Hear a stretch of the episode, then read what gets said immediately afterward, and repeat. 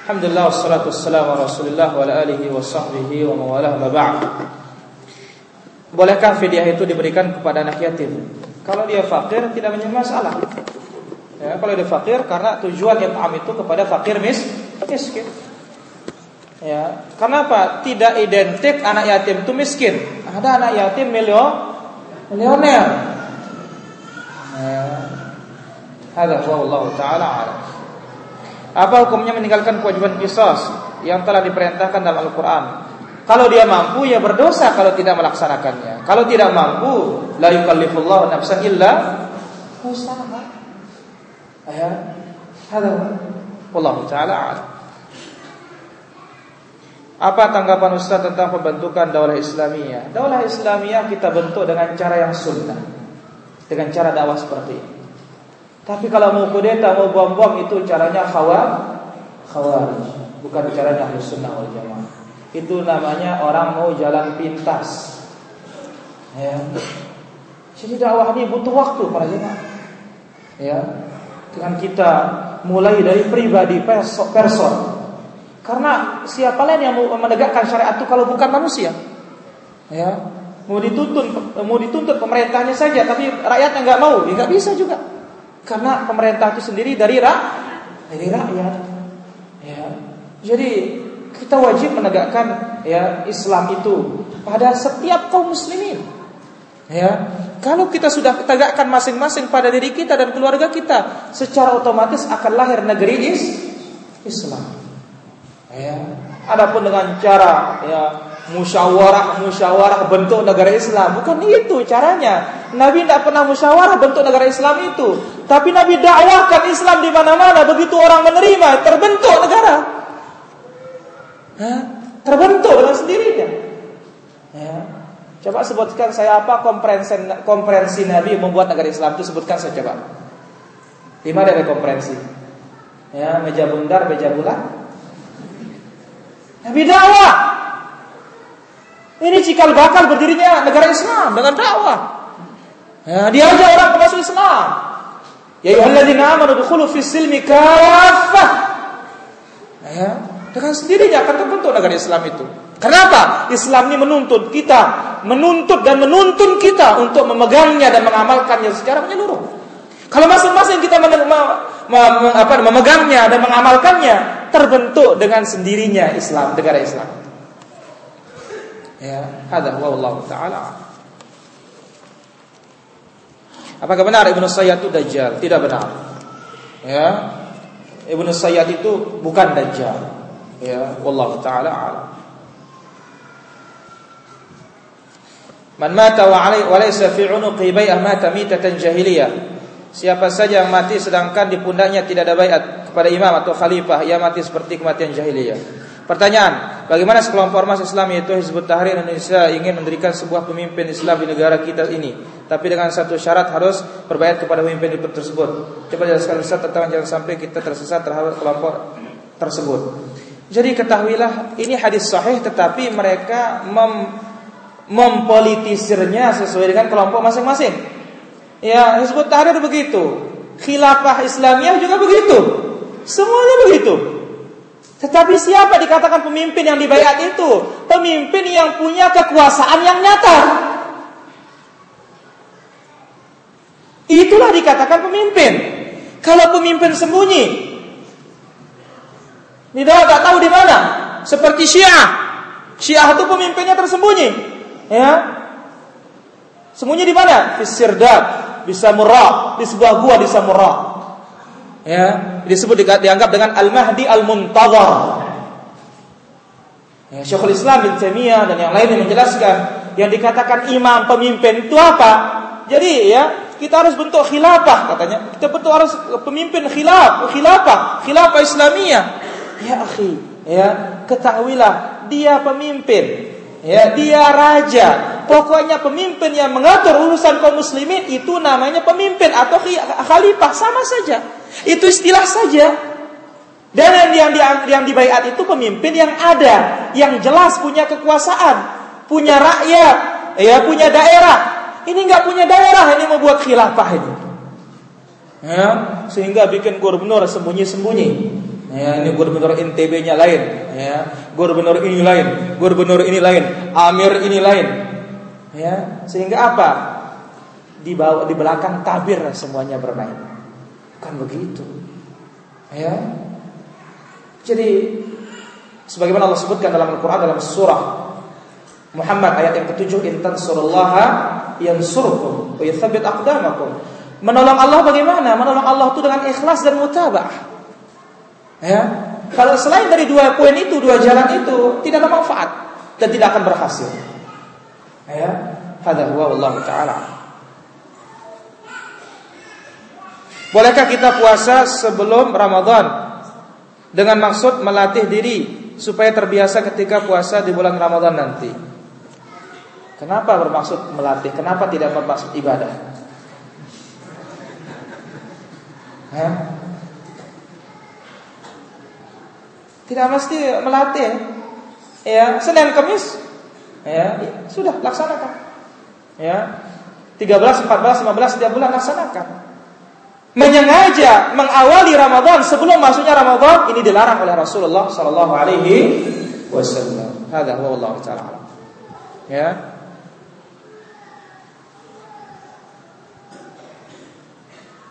Jelaskan kepada saya tentang nisfu Sya'ban. Sudah saya jelaskan tadi. Ya, jangan tidur. Ya. Mungkin telat. Ya, kalau telat nanti diminta rekaman. Allah taala. Jadi nggak ada ya perayaan-perayaannya nggak ada, puasanya khusus nggak ada, sholat malamnya khusus nggak ada. Yang penting jangan syirik, maka terus kaji tauhid ini. Yang kedua jangan kelahi sama saudara, jangan kelahi sama teman. Ya, andai kata kelahi cepat minta maaf supaya dapat ampunan dari Allah Subhanahu wa taala. Wallahu taala.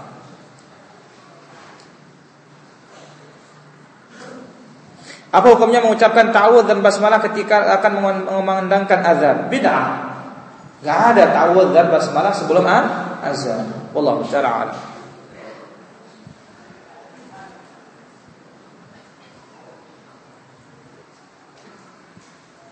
Bagaimana atau mana lebih besar pahalanya kita mengikuti tarawih di lingkungan kita sendiri dengan tarawih di luar lingkungan? Tarawih dilakukan sendiri dibaca oleh imam ayat-ayat pendek dan selawat Nabi. Sedangkan di luar lingkungan kita baca ayat-ayat panjang dan tiap malam satu juz. Yang paling utama yang mengikuti sun sunnah. Bukan yang ada bid beda. Itu dah dia. Allah taala.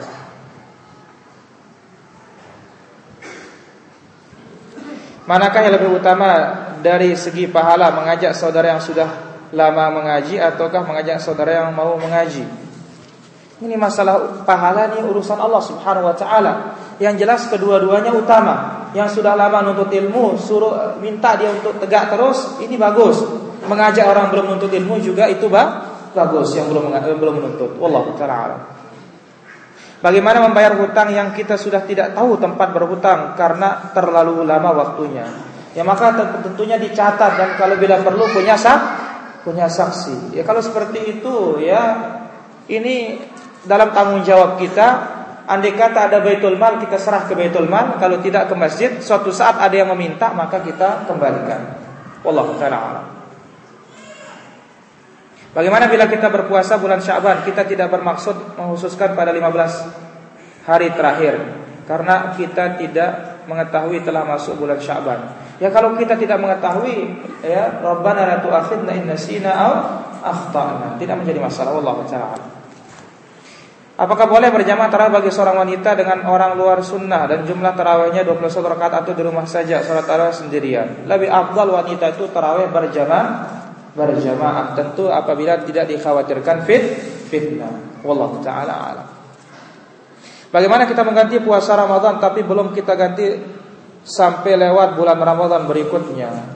Ya tentu ini berdosa kalau sengaja mengakhirkannya dan dia istighfar dan hutangnya tetap sampai dia dibayar. Wallahu taala Seorang teman mengirim saya, mengirimkan saya SMS tentang tiga hal yang tidak bisa ditunda-tunda. Salat jika sudah tiba waktunya, jenazah bila sudah tiba waktu penguburannya dan menikah bagi seorang wanita bila sudah ada peminangnya.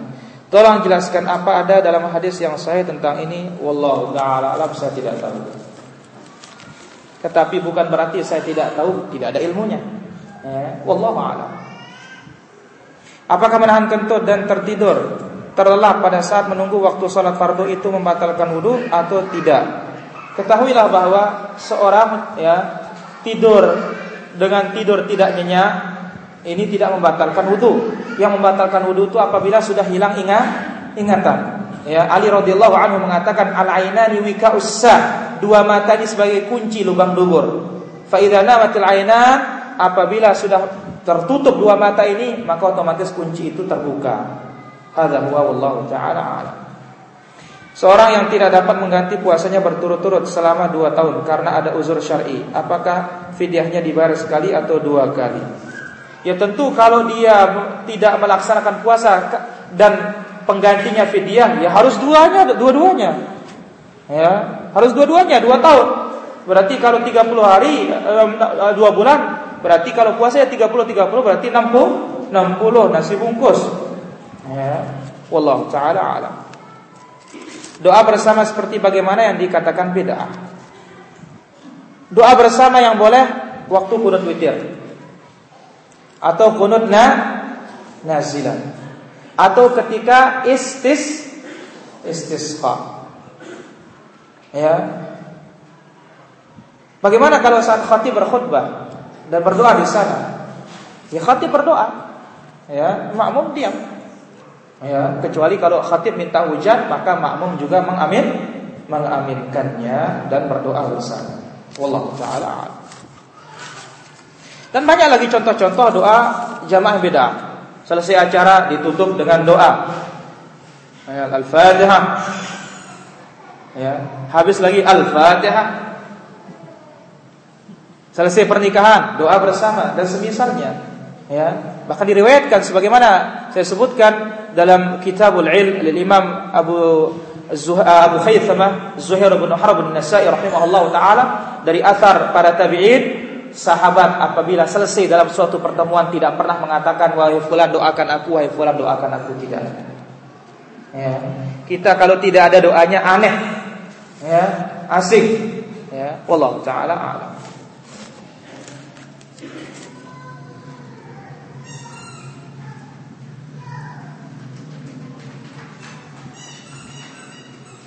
Di kampung saya ketika puasa tinggal satu hari maka masyarakat di kampung saya mereka hanya puasa setengah hari. Lah, ini bagaimana? Yang saya tanyakan di sini apakah ada dalilnya? Tak mereka tanya. Jangan saya. Ya, Pak, ada dalilnya enggak kenapa puasa setengah hari? Sedangkan ya Nabi bersabda, "Sumu li ru'yati wa aftiru li ru'yati." Berbuat berpuasa dengan melihat bulan dan Idul Fitri dengan melihat bulan. Kemudian apa? Apa nama puasa? Menahan dari segala yang membatalkan sejak terbit fajar sampai tenggelam matahari. Nabi bersabda, "Idza aqbala al-lailu min hahuna wa adbara an-naharu min hahuna, ya faqad faqad aftara shaim Apabila malam datang dari timur, siang hilang dari barat, maka telah berbuka orang yang berpuasa. berpuasa. Kalau puasa setengah hari enggak puasa namanya itu. Ya, harus dia ngada itu nanti itu. Ya, Allah taala alam. Ketika salat tarawih orang yang di kampung melaksanakan dalam empat dalam empat rakaat satu kali salam. Apakah ini juga dicontohkan oleh Nabi Shallallahu Alaihi Wasallam? Ini cara yang diperselisihkan oleh para ulama. Maka lebih afdal adalah dua dua dua dua. Insya Allah taala pertemuan berikutnya ya maka yang bertanya ini jangan hilang ya malam Selasa depan. Jadi di sana bagaimana cara-cara Rasulullah Shallallahu Alaihi Wasallam. Wallahu taala alam.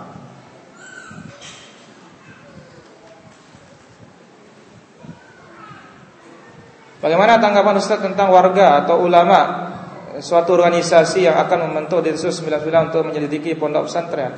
Enggak apa-apa diselisihi kalau sunnah tidak ada terorisnya. Ya, apa mau diselidiki? Ya. Maka kalau yang bersalah mungkin wajar dia takut. Ya. Kemudian kita kalau ada sunnah dijelaskan oleh para ulama salaf ya 72 kalau 72 70 umat Islam terpecah menjadi 73. 72 semuanya melawan penguasa. Hanya satu yang bersama penguasa itu ahlu sunnah wal jamaah. Tetapi itu dalam konteks ditaati dalam yang ma'ruf, dalam kemungkaran tidak diikuti diikuti. Namun pengingkarannya pun dengan cara yang diajarkan oleh Rasulullah sallallahu alaihi wasallam. Ya, Allah taala. Tetapi perlu diketahui para jamaah. Inilah dia zaman yang disebut oleh Nabi sallallahu alaihi wasallam. Orang yang memegang teguh agamanya seperti memegang teguh bara seperti memegang bara bara api. Dan Nabi sallallahu alaihi wasallam sebutkan apa? Uh, la yazalul mu'min fi fushatin min dinihi ma lam yusib daman harama. Senantiasa seorang mukmin akan leluasa melaksanakan agamanya selama dia tidak menumpahkan darah yang haram untuk ditumpahkan. Karena darah yang haram untuk ditumpahkan tumpah, maka kita dipersulit sebagai kaum muslimin. Ya. Dipersulit kita. Coba sebelum adanya 11 September, sebelum adanya bom Bali dan semisalnya, apa ada sesusah yang sekarang ini diintimidasi, diintip, diinterogasi, diintelin dan semisalnya? Apa ada? Gak ada. Tapi siapa yang punya perbuatan? Ya orang-orang bodoh. Yang disebut oleh Nabi SAW tentang sifat khawarij, sufahaul ahlam, bodoh. Ya, memahami dalil pakai otaknya, bukan memahami dalil dengan pemahamannya para ulama para ulama. Ya. Apalagi ya di negeri kita ini ya. Apalagi sana daerah bagian Bima di sana dan semisalnya. Nah, seperti yang terjadi baru-baru ini. Ya jelas ya mengkafirkan pemerintah dan semisalnya. Tanpa ilmu tanpa dalil ya. Karena dikatakan dia pakai dalil dalilnya sahih tetapi apa? Dalil tidak bisa dikatakan sahih juga selama pemahaman itu juga tidak sah. Tidak sahih. Dalilnya sahih tapi pemahamannya tidak sahih. Sama artinya tidak dengan tidak pakai dalil. Ya, sama artinya dengan tidak pakai pakai dalil. Inilah dia ulah sebagian orang bodoh dari kaum muslimin. Maka kita dituntut untuk cerdas dan pintar para jamaah. Ya. Kenapa terjadi seperti ini pengakangan dan semisalnya? Karena perbuatan kita sendiri. Ya, artinya perbuatan kaum kaum muslimin. Hada wallahu taala.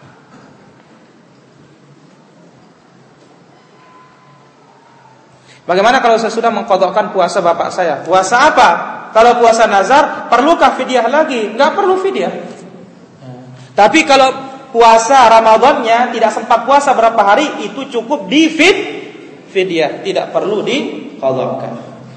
Wallahu taala.